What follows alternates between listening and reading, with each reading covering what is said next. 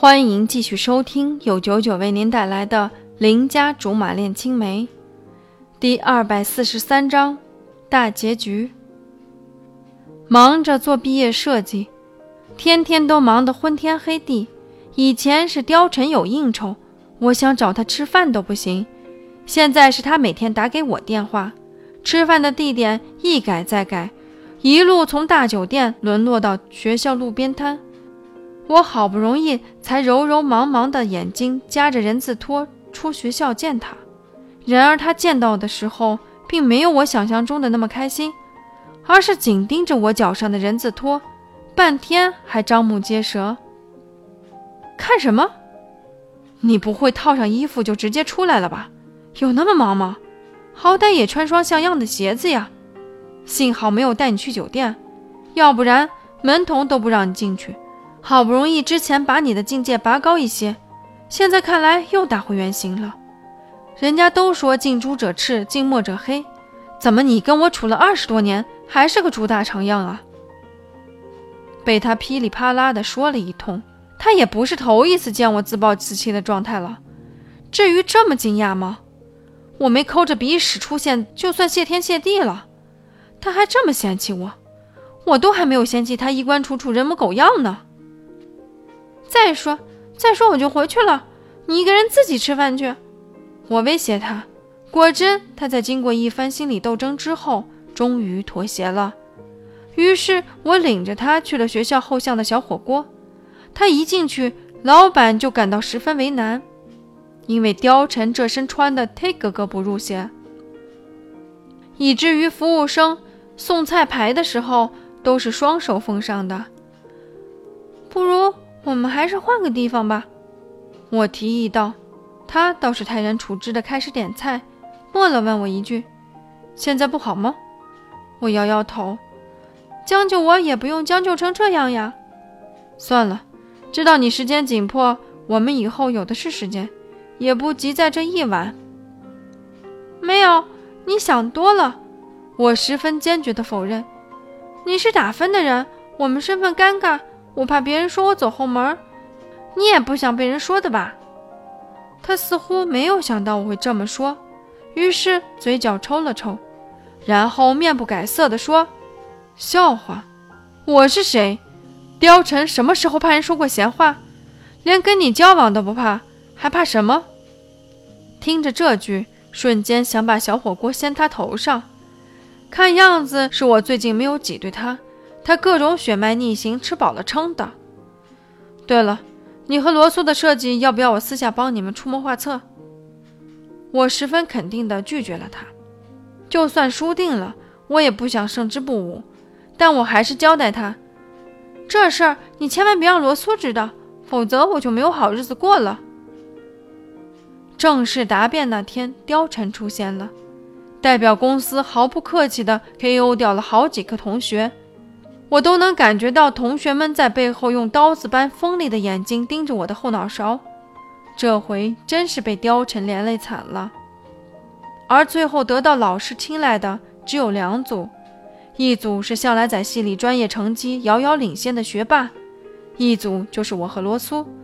能有今天，我尤其要感谢一个人，别人都觉得是貂蝉，而我想说，那个人是风贤。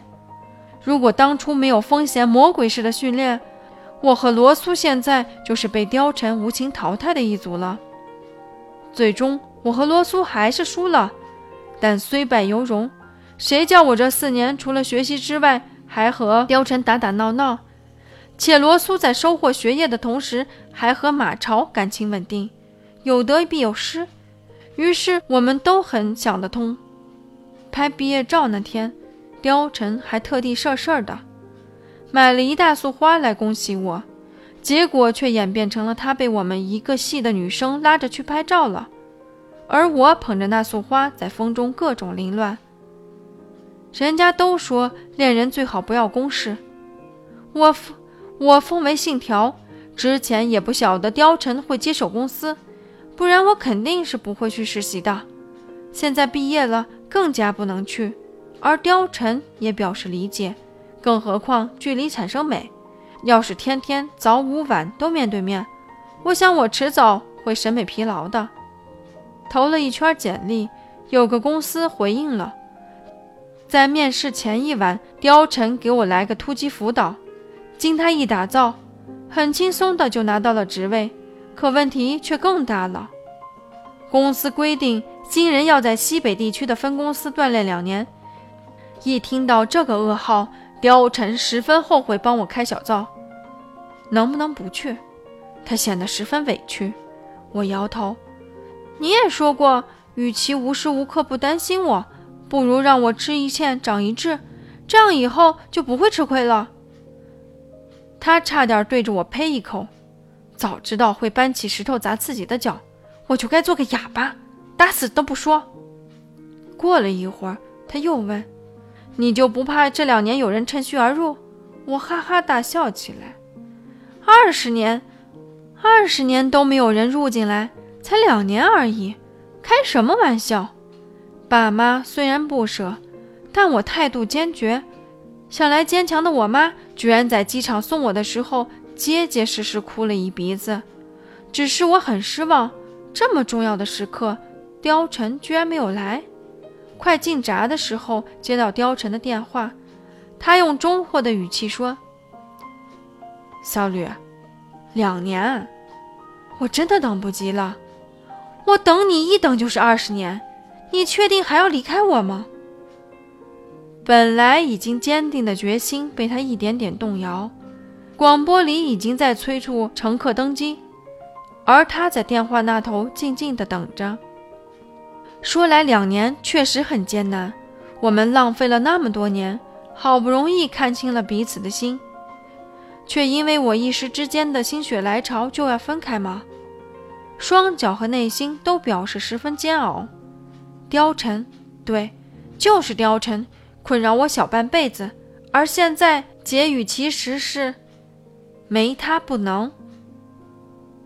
外传：《神雕侠侣》二三事。这天是步小吕第八次被男朋友放鸽子，心中不忿的步小吕毫无意外直杀貂蝉家。此时貂蝉正在做饭，面对破门而入的步小吕，愣了几秒，十分坦然地说：“我没准备你份，我没准备你的份儿。”布小吕一头扎进沙发，浑身露着 loser 气息。貂蝉表示毫不意外，轻飘飘地问：“又被那小子甩了？又被那小子耍了？”嗯，布小吕把头蒙在靠垫里，声音闷闷的。貂蝉似乎有点幸灾乐祸，十分有先见之明地说：“十分有先见之明地说，我就知道那小子靠不住。”我要吃饭，我要吃饭。布小吕二话不说，蹦到冰。布小吕二话不说，蹦到冰箱前，搜刮了一大堆食材，一股脑扔在貂蝉面前，给我做。貂蝉嘴角抽了抽，化悲愤为食欲。布小吕不肯认输，倔强地说：“吃饱了好战斗。”貂蝉忍不住笑道。行，我给你做。不过我话可说在前面，不是我舍不得给你吃，而是你万一都吃光了，可就变成猪了。你男朋友明儿铁定的跑。布小吕怔了半晌，坚定地说：“那就再找一个，找个更好的，羞死他！谁叫他不要我？”于是，对于布小吕不太端正的三观，貂蝉放下锅铲，耐心地教育道。你谈恋爱合着是为了让前男友们自挂东南枝？狭隘！要是找不到，我就去自挂东南枝。貂蝉笑出来，说说你的要求。布小吕深刻的想了想，首先要长得帅，不然带出去不够招摇；其次要有好工作，游手好闲的我可受不了；再来就是有好品味。花里胡哨的最碍眼了，然后还要会做饭，因为我不会做。最后也是最重要的，他必须要懂我的奇葩，否则迟早会被吓死。布小吕扳着手指头数了数，才五点，应该不难吧？确实，貂蝉点点头，着手开始给布小吕做饭，心里默默盘算着这五项要求怎么听起来那么顺耳，不由得笑了起来，笑到连无厘头的布小吕都觉得莫名其妙。可是就在两年后，布小吕才反应过来，当初提出的条件明明就是为貂蝉量身定做的。邻家竹马恋青梅就全部播讲完毕，谢谢大家的收听，请继续关注我的节目。